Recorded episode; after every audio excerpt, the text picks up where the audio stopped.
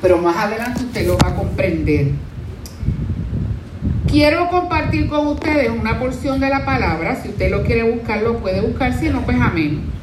En el libro de Esther, en el capítulo 2, versos 21 al 23, nos habla y nos dice, en aquellos días, estando Mardoqueo sentado a la puerta del rey, se enojaron Victán y Teres, dos grupos del rey, de la guardia de la puerta, y procuraban poner mano en el rey Asuero. Cuando Mardoqueo entendió esto, lo denunció a la reina Esther, y Esther lo dijo al rey en nombre de Mardoqueo. Se hizo investigación del asunto y fue hallado cierto. Por tanto, los dos eunucos fueron colgados en una horca y fue escrito el caso en el libro de las crónicas del rey. El libro de Esther es un libro hermoso, ¿verdad? Es, es un libro muy bonito y es único en varias formas. Primero, es el único libro de la Biblia donde usted no va a encontrar mencionado el nombre de Dios. Aparte de eso, no da indicio sobre quién lo escribió. No dice exactamente quién escribió el libro de Esther.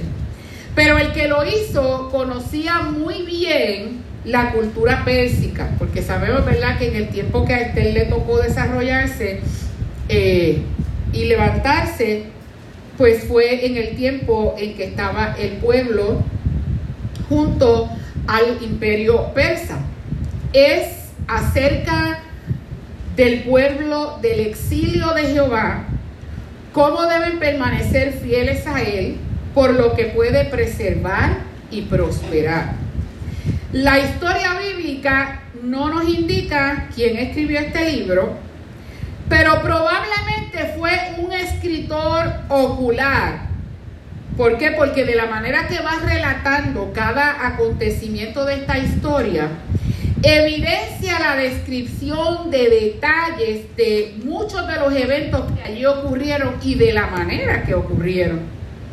Nunca se menciona en el libro de Esther tampoco la ley, ni hace referencia a ofrendas y sacrificios como en otros libros de la Biblia.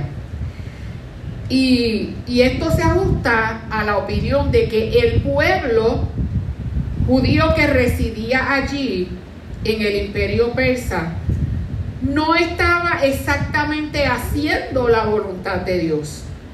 Estaban evitando su responsabilidad de regresar a Palestina e involucrarse en la oración del templo. La oración, la palabra oración, no se menciona en el libro de Esther, pero sí se menciona el ayuno. En otros libros post-exílicos, como el libro de Estras y el libro de Nehemías, si usted los lee, en estos libros usted va a encontrar la palabra oración y la palabra ayuno, pero exclusivamente en el libro de Esther solo se menciona el ayuno. Eh, el Nuevo Testamento tampoco cita nada acerca del libro de Esther o hace referencia al libro de Esther el mayor propósito por el cual este libro fue escrito, dicen algunos eh, comentaristas, que fue para alentar la fe en las promesas del pacto de Jehová, haciendo un relato de su soberanía y providencial protección de su pueblo, aún bajo el dominio del imperio persa, que eran gentiles, porque ellos no eran judíos sabemos que se había destinado un daño a los judíos y lo vamos a ver en el transcurso de la historia, así que le, animo a que mantenga su Biblia abierta porque vamos a estar corriendo varios capítulos de este libro de Esther. Así es que ellos habían destinado un daño a los judíos y la fortuna fue el resultado. O sea, se revertió la desgracia en fortuna o en bendición. Y en este libro también nace la fiesta de Purim. Purim que viene del nombre Pur, que significa suerte, quiere decir suerte. Y debido a las palabras de esta carta y por lo que ellos vieron sobre esto, y o que llevó a su conocimiento, los judíos establecieron y tomaron sobre sí, dice la Biblia, sobre su descendencia y sobre todos los allegados a ellos, que no dejarían de celebrar estos dos días, según está escrito, tocante a ellos, conforme a su tiempo cada año y que estos serían recordados y celebrados por todas las generaciones. O sea, todavía se celebra la fiesta de Purim. Por todas las generaciones, familias, provincias y ciudades que estos días de Purim no dejarían de ser guardados por los judíos. Y usted puede leer esto, esto está en la misma Biblia, lo saqué de ahí. Y que su descendencia jamás dejaría de recordarlos. O sea, ellos adoptaron ¿verdad? esta celebración y hasta el día de hoy todavía se celebra la fiesta de Purim, que como dice la explicación, viene de Pur, que significa o que quiere decir suerte.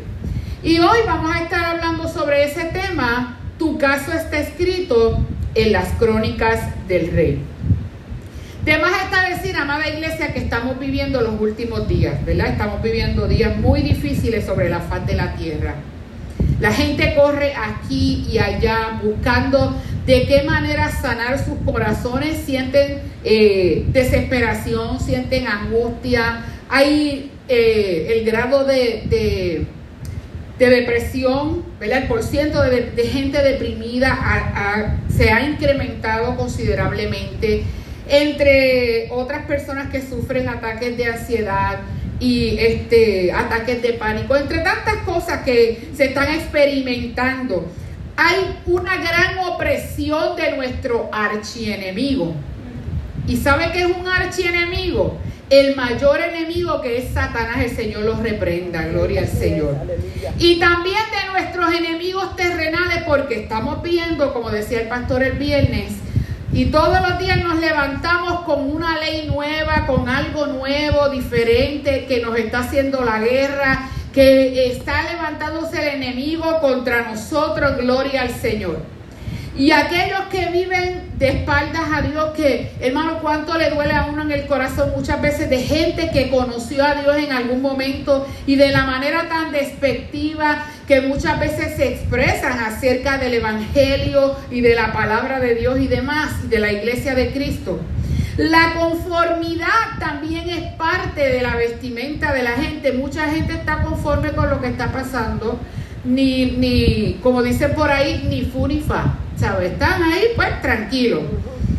Mucha gente que a lo bueno le llaman malo y a lo malo le llaman bueno.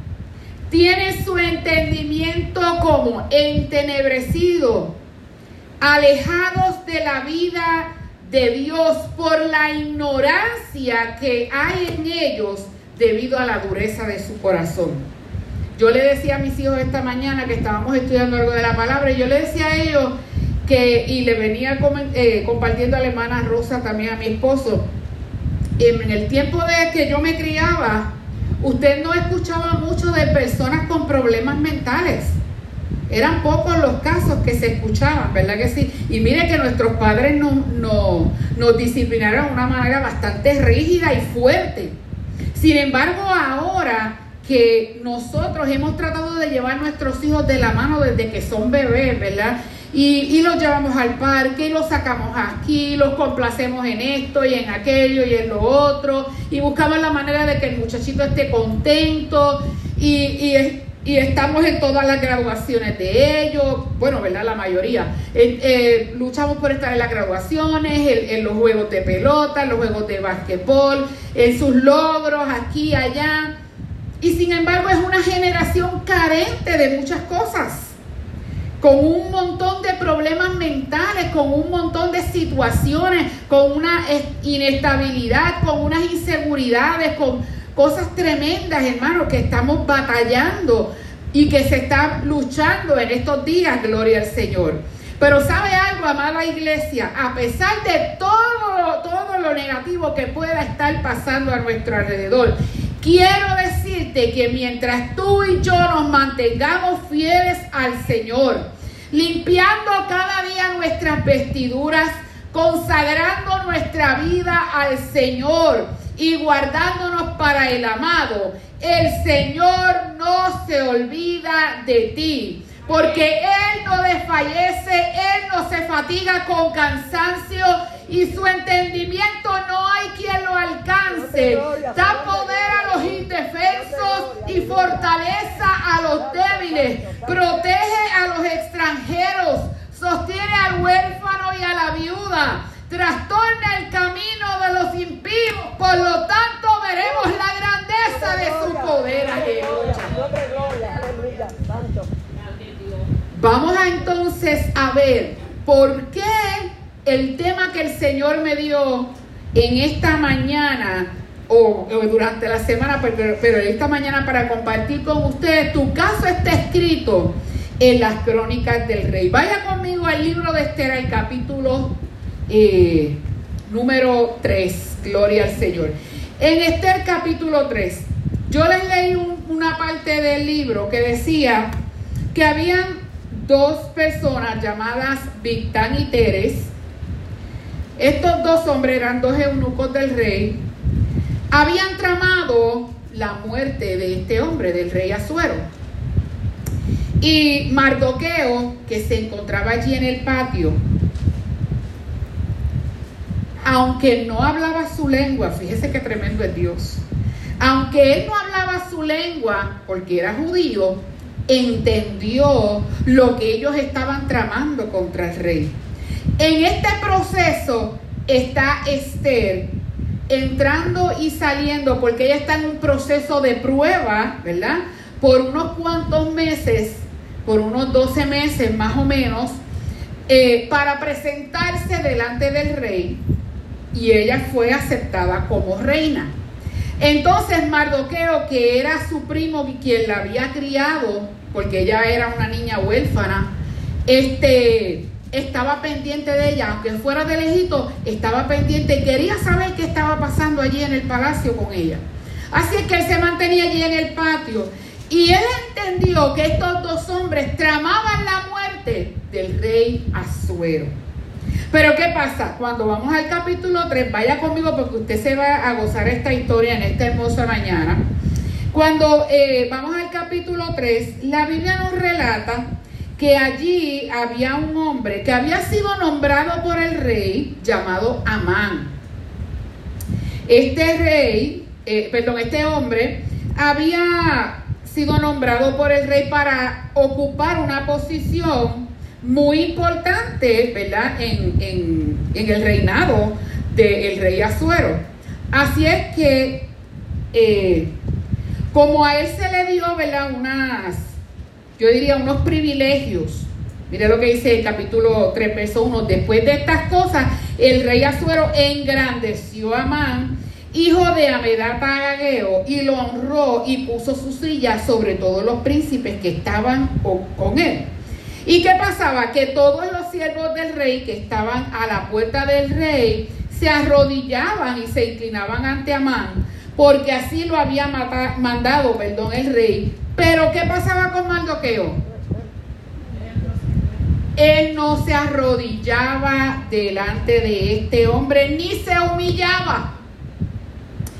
Hasta que se dieron cuenta algunas personas, como siempre es chismosito, usted sabe, gente que está pendiente a todo.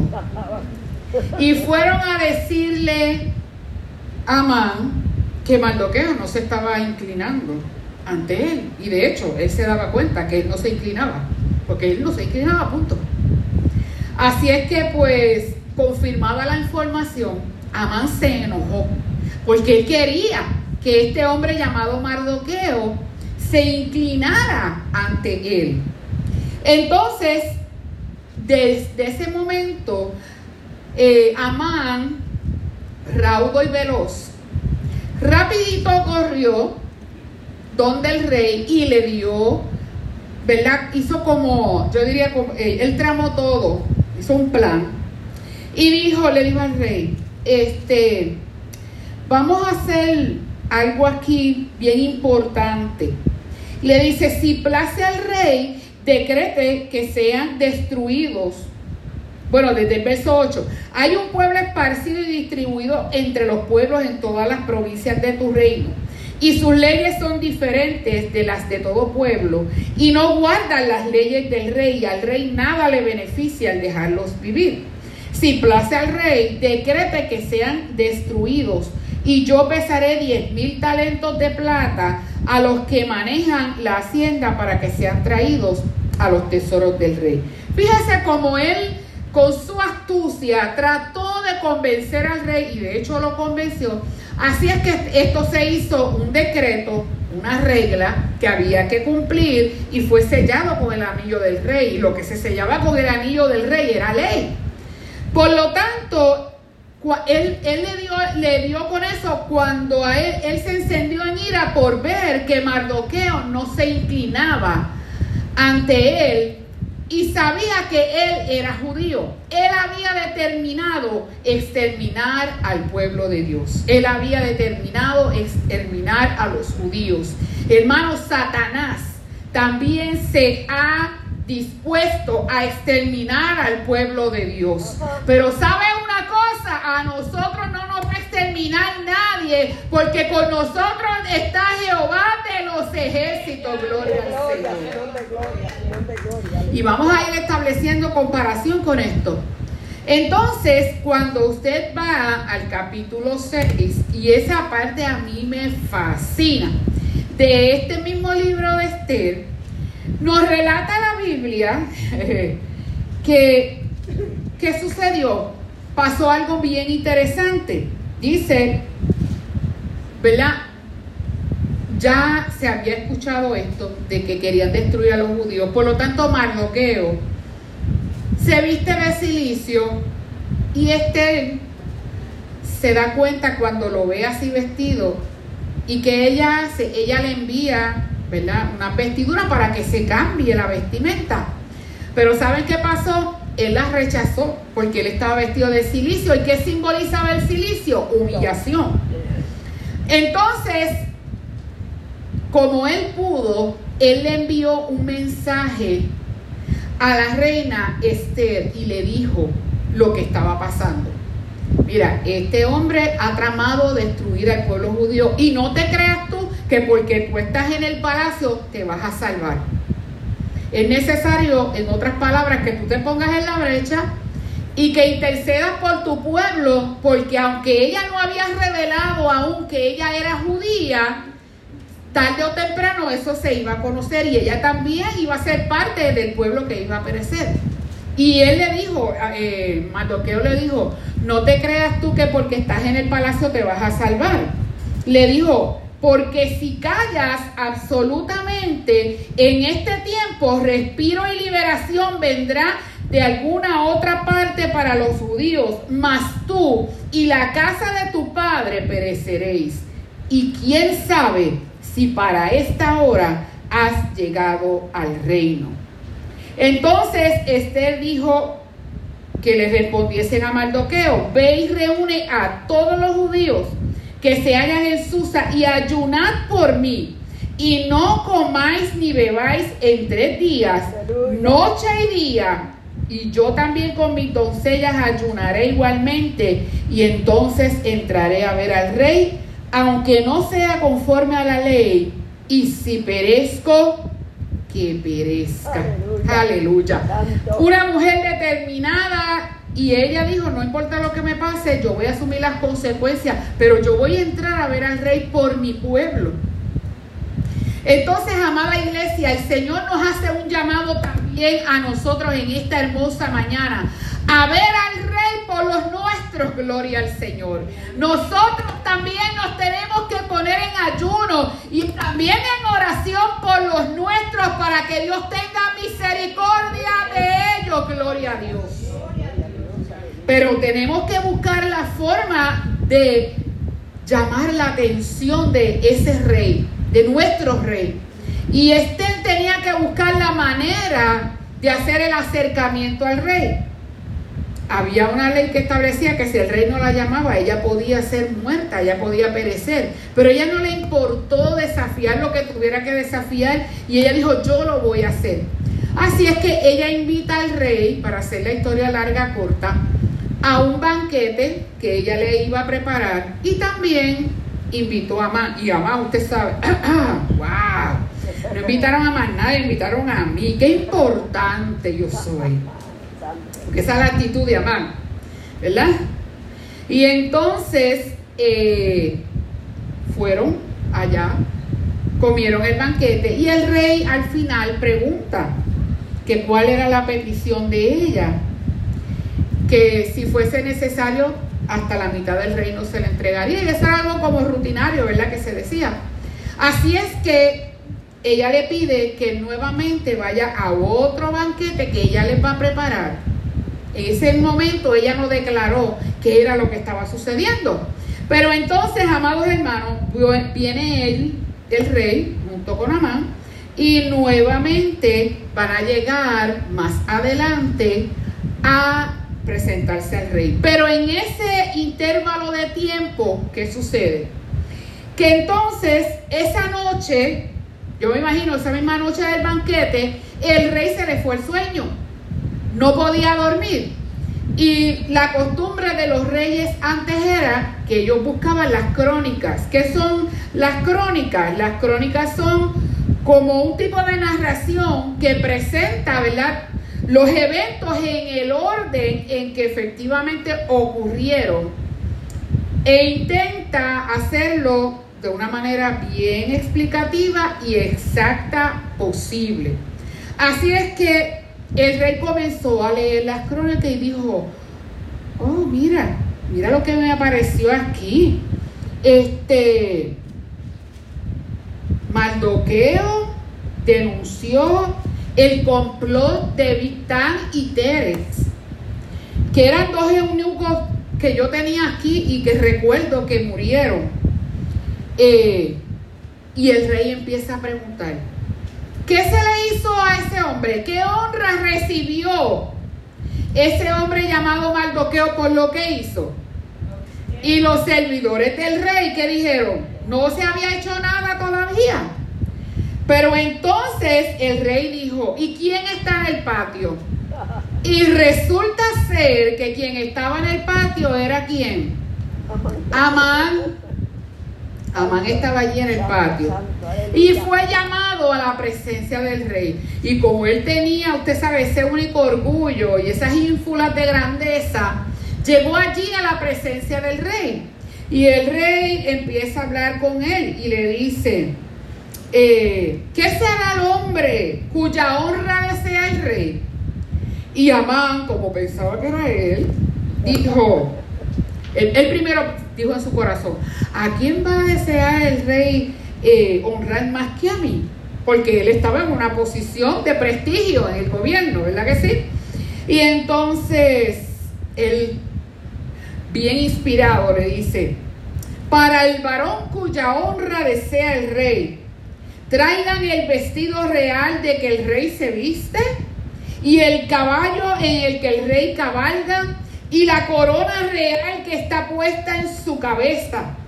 Y den el vestido y el caballo en mano de alguno de los príncipes más nobles del rey y vistan aquel varón cuya honra desea el rey y llévenlo en el caballo por la plaza de la ciudad y pregonen delante de él. Así se hará al hombre o al varón cuya honra desea el rey. Su nombre gloria. Entonces el rey le dice a Amán, date prisa. Aleluya. Toma el vestido y el caballo, como así has dicho, y hazlo así con el judío Mardoqueo. Aleluya. Que se sienta a la puerta real. Y mira cómo le dice: No omitas nada de todo lo que has dicho. Usted se puede imaginar la cara de Amán que tanto odio le tenía ese hombre porque rechazaba humillarse ante él y doblegarse. Y tener que ahora pasearlo por toda la plaza y decir, no solamente pasearlo, decir así se hará a todo hombre cuya honra desee el rey. Ay, santo, aleluya. Esos son los lugares en que Dios pone muchas veces a nuestros enemigos, amada iglesia. La gente que se levanta contra ti, la gente que se levanta contra el pueblo de Dios, Dios los humilla de la manera en que tú menos te piensas, gloria al Señor. Así es que, ¿qué ocurrió? Él empezó a pasear al hombre por toda la plaza. Y hermano, cuando usted sigue leyendo el pasaje, la parte que a mí más me impresiona y me da gracia al mismo tiempo es que la Biblia dice que cuando él terminó de hacer eso, que regresó allí, dice que tenía cubierta su cabeza y llegó enojado a la casa. Y lo más impresionante que a mí me gusta, porque ese es el Dios a quien tú y yo le servimos, cuando tú le dejas a Él en, las manos de Él los asuntos tuyos. Él pelea tus batallas, gloria al Señor. ¿Y sabe qué?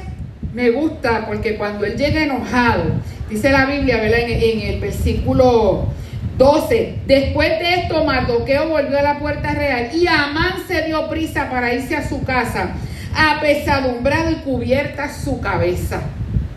Y mire lo que dice, contó luego, esta es la parte que me da gracia, Amán a Ceres su mujer y a todos sus amigos todo lo que le había acontecido. Entonces le dijeron sus sabios, y Ceres su mujer. Si de la descendencia de los judíos es ese Mardoqueo, delante de quien has comenzado a caer, no lo vencerás, sino que caerás, por cierto, delante de él. Aleluya. Oh, gloria al Señor, iglesia. Nosotros le servimos a un Dios de poder que defiende nuestra causa, que es nuestro abogado por excelencia. Gloria al nombre del Señor. Qué maravilloso, gloria al nombre de Jesús. Amán creyó salirse con la suya y que tendría la potestad de destruir al pueblo judío, al pueblo de Dios. Pero ignoraba que ese pueblo era y sigue siendo la niña de los ojos de Dios. Gloria al Señor. Él ignoraba eso.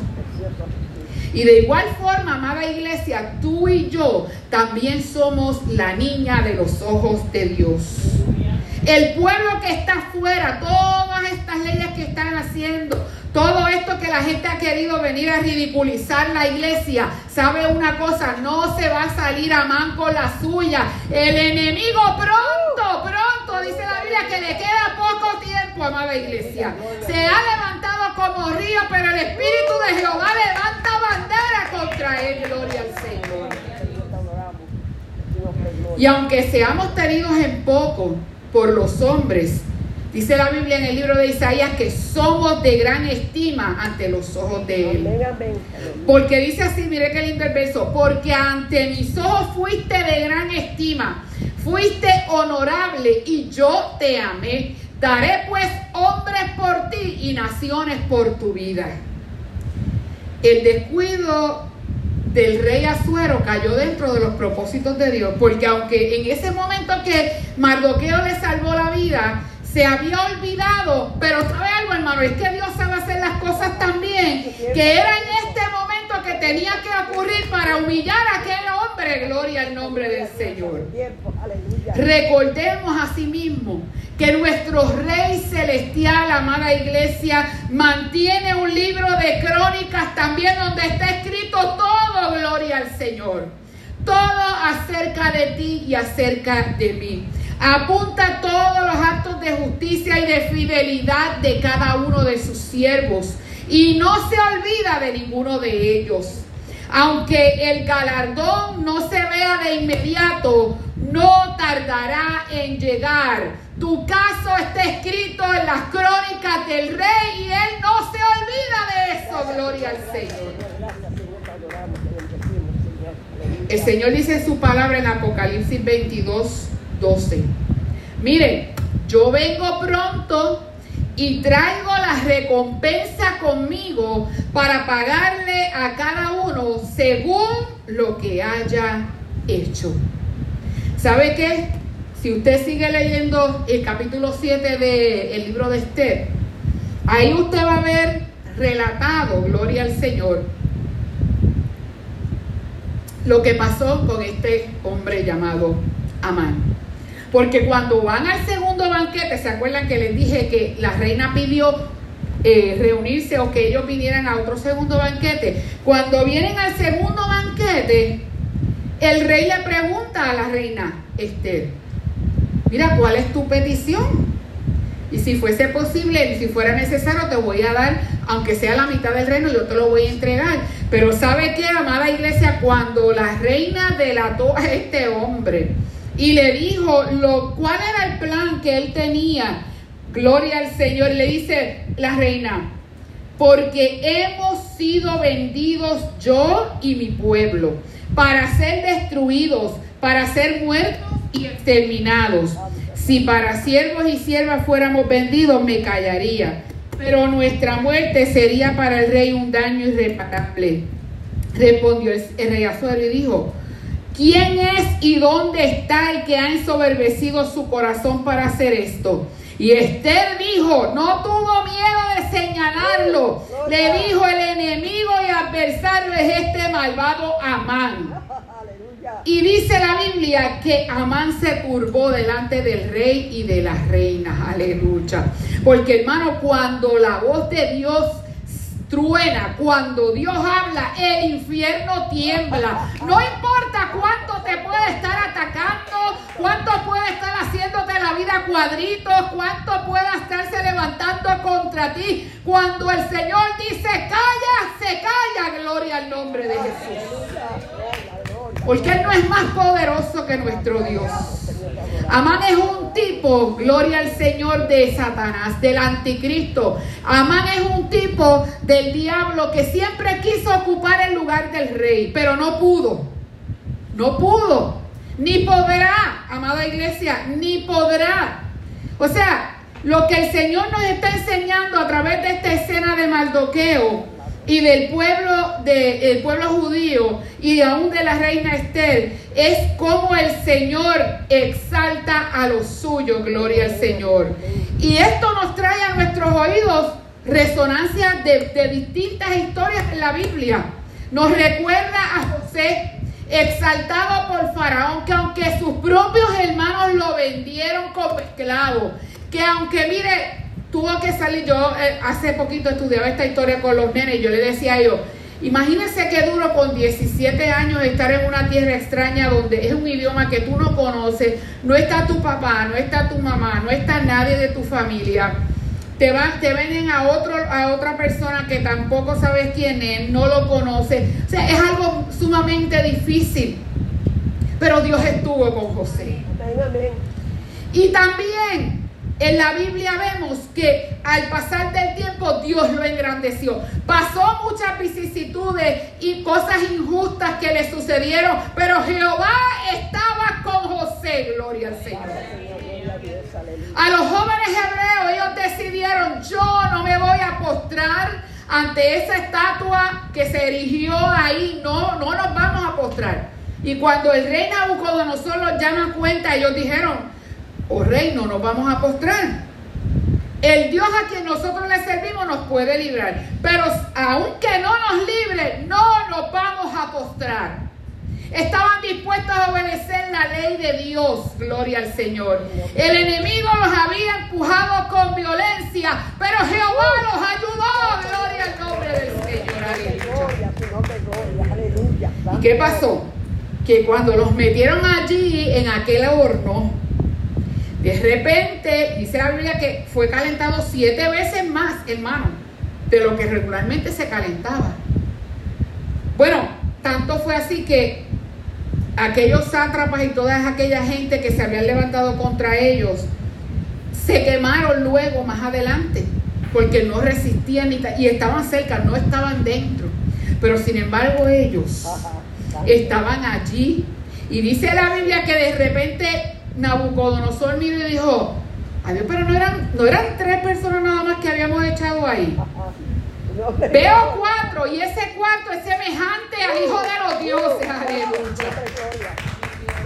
Ese cuarto no era cualquier hombre. Ese cuarto era el Cristo de la gloria que estaba allí con sus hijos. Gloria al Señor. Y la grandeza de Dios aún mayor que mire, ni una llama de aquel fuego los tocó. Y la Biblia dice aún más que cuando los sacaron de aquel horno, ni tan siquiera su ropa olían a humo. Esas son las cosas que hace tu Dios y mi Dios, aleluya. No importa que estés en el, en el, en el fuego de la prueba, ni tan siquiera tu ropa va a oler a humo porque vas a ver la grandeza de Dios, aleluya. Pero es menester, que nos mantengamos firmes y fieles al Señor. Que mire, brinque quien brinque y salte quien salte, Jehová peleará por vosotros y vosotros estaréis tranquilos, dice la palabra de Dios. Yo le comentaba a mi esposo, este famoso cantante puertorriqueño, que no voy a mencionar su nombre, ha tratado de hacer burla de la Biblia y de la iglesia. Y de muchas maneras. Y está metido en un lío bastante feo ahora. Que solamente la misericordia de Dios, ¿sabe? Porque es que de Dios nadie se burla. Satanás se levanta, amada iglesia, pero Jehová está contigo y él ha de pelear por ti. Gloria al Señor. Daniel fue librado de los leones del foso. Él lo echan allí y el rey se puso triste. Y fue a la mañana. Y yo me imagino que él con su voz entrecortada, Daniel, el Dios a que tú sirves, te ha podido librar de los leones del foso. y cuando Daniel salió con esa voz así bien fuerte, viva para siempre, oh rey, mi Dios ha enviado su ángel y ha tapado la boca de los leones. Aleluya. Oh, gloria al nombre de Jesús, porque yo De poder que pelea las batallas de su iglesia y de su pueblo. Y decía Pablo a los romanos, si Dios es por nosotros, ¿quién contra nosotros? Qué maravillosa experiencia. ¿Y sabe qué?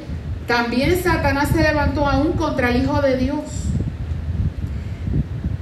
Pasa una ley el rey Herodes que todo niño menor de dos años fuera muerto. Lo mismo que había pasado con Moisés, tipo de Cristo. Todo niño varón. Y Dios le habla a José en sueño y le dice que se mueva. Y él se mueve de allí porque iba, estaban, iban a pasar esa ley que iba, ¿verdad? Iba, lo que quería Satanás era destruir al Señor desde que era bebé. Entonces, ellos se trasladan a otro lugar y luego vemos, gloria al Señor, que Satanás viene y lo tienta. Y si usted se da cuenta, él siempre quiso que Jesús le rindiera adoración porque es un atrevido. No, porque todo esto te daré si postrado me adorares. Atrevido, desvergonzado. Pero él no se daba cuenta en su supuesta astucia que quien estaba allí era el rey de reyes y el señor de señores y quien se tenía que inclinar era él, gloria al Señor.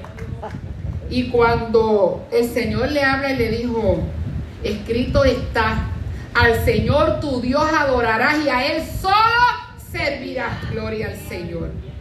Mire, se tuvo que ir temblando. Pero aún no conforme con eso, Sabemos y los que conocemos la palabra del Señor sabemos que entonces quiere destruir a Cristo. Y aún allí, ¿verdad? En la cruz del Calvario, él se estaba riendo, él se creía que se había salido con la suya. Pero lo que él no se imaginaba era que al tercer día, aquel gran hombre que había sido crucificado, aleluya, no hubo tumba que lo pudo retener, alabado el nombre del Señor, y se levantó de entre los muertos y está vivo con los hijos. Qué lindo Jesús. Y sigue Amán haciendo de las suyas ahora entre nosotros, trayéndonos leyes, prohibiéndonos esto, prohibiéndonos lo otro. Lo que a él se le olvida es que Cristo vive en mi corazón y esta boca no me la va a cerrar nadie. Aunque no pueda venir a un templo, en mi casa puedo adorar a Dios. Donde quiera que yo esté, yo puedo abrir mi boca y decirle, mi alma te alaba, Señor. Tú mereces toda adoración. Ante ti se doblará todas las rodillas. Entonces, ¿sabe qué iglesia? Él, él nos está persiguiendo, Él nos está oprimiendo, Él nos está empujando para que nosotros nos caigamos. Pero el Señor nos va a ayudar. Y pronto, esa es la parte que el pastor va a entrar la semana que viene en el estudio, digo, esta que viene no la próxima, que nos quedamos ahí. Va a venir ese hombre montado en ese caballo blanco, con esa inscripción en su muslo que dice Rey de Reyes y Señor de Señores, y lo va a destronar completamente. Gloria al Señor. Aleluya. Llevará, agarrará también a la bestia y al falso profeta. Todo el mundo se va de paquete ahí. Porque dice la Biblia y esto es uno de mis versículos favoritos, en Filipenses 2, del 9 al 11. Por lo cual Dios también le exaltó hasta lo sumo y le confirió el nombre que es sobre todo nombre, para que en el nombre de Jesús se doble toda rodilla de los que están en los cielos y en la tierra y debajo de la tierra y toda lengua confiese que Jesucristo es el Señor para gloria de Dios Padre. Aleluya, gloria al Señor.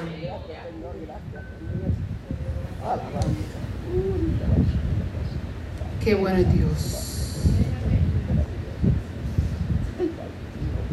Él pelea nuestras batallas, amada iglesia. Puede que el Señor permita el sufrimiento, la persecución de su pueblo, pero muy pronto Él ha de intervenir para castigar a los perseguidores y para vindicar a nosotros su pueblo. Qué sabios somos nosotros si dejamos las cosas en las manos del Señor y permitimos que Él pelee nuestras batallas. A veces las cosas no salen como quisiéramos porque nosotros nos gusta eh, muchas veces intervenir. Queremos ayudar a Dios. Y a Dios no lo tenemos que ayudar. Su tiempo es perfecto, amada iglesia. En su momento todo Él lo coloca en su lugar. Yo me, yo me me sorprendo y a la misma vez me extasío en la belleza, en la grandeza de mi Dios, porque en mi vida yo lo he podido ver así. Como yo digo, como Él saca una pieza de aquí y de allá y las pone, las une, las encaja, que a lo mejor la gente lo ve lejos, lo ve difícil e imposible, pero para el Dios a quien yo le sirvo no hay nada imposible, no hay nada difícil para Él, gloria al Señor. Gracias, Señor. Lo que pasa es que Él lo hará en su debido tiempo. Santiago 4, versículo 10 dice, humillaos delante del Señor y Él os exaltará. Pedro dice, humillaos pues bajo la poderosa mano de Dios, para que Él os exalte cuando fuere tiempo echando toda vuestra ansiedad sobre Él, porque Él tiene cuidado de vosotros. Aleluya. Mire qué lindo en el primer libro de Samuel, parte del cántico de Ana. Mire lo que dice. El Señor empobrece y enriquece, humilla y también exalta. Levanta del, del polvo al pobre, del muladar levanta al necesitado, para hacerle sentar con los príncipes y heredar un sitio, un sitio de honor. El Señor guarda los pies de sus santos, mas los que contienden con el Señor serán quebrantados. Él tronará desde los cielos contra ellos. Y esta hermosa palabra, y ya estoy para casi culminar mi sermón, aférrate a ella, Apocalipsis 3, versos 8 a 9. Porque has guardado mi palabra y no has negado mi nombre.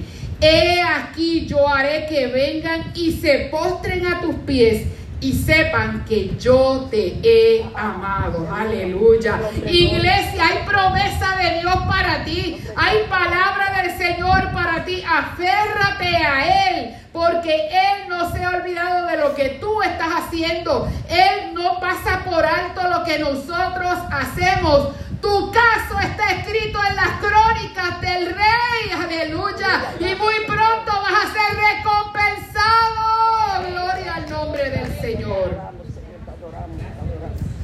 Dile al enemigo, me empujaste con violencia para que me cayese pero me ayudó Jehová.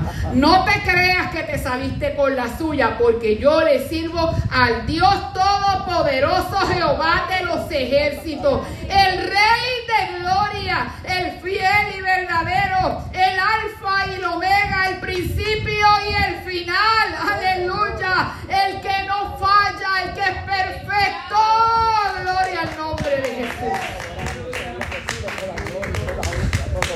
Tu caso está escrito en las crónicas del rey. Aunque te hayan empujado con violencia, el Señor te va a ayudar. Lo único que tú tienes que hacer es mantente fiel, mantente fiel, mantente firme y Él hará. Por eso, ¿verdad? La palabra dice, gloria al Señor, eh, que Él nos ha de entregar la corona de vida. Sé fiel hasta la muerte y yo te daré la corona de vida. Tu caso está escrito en las crónicas del rey. Dios te bendiga y Dios te guarde.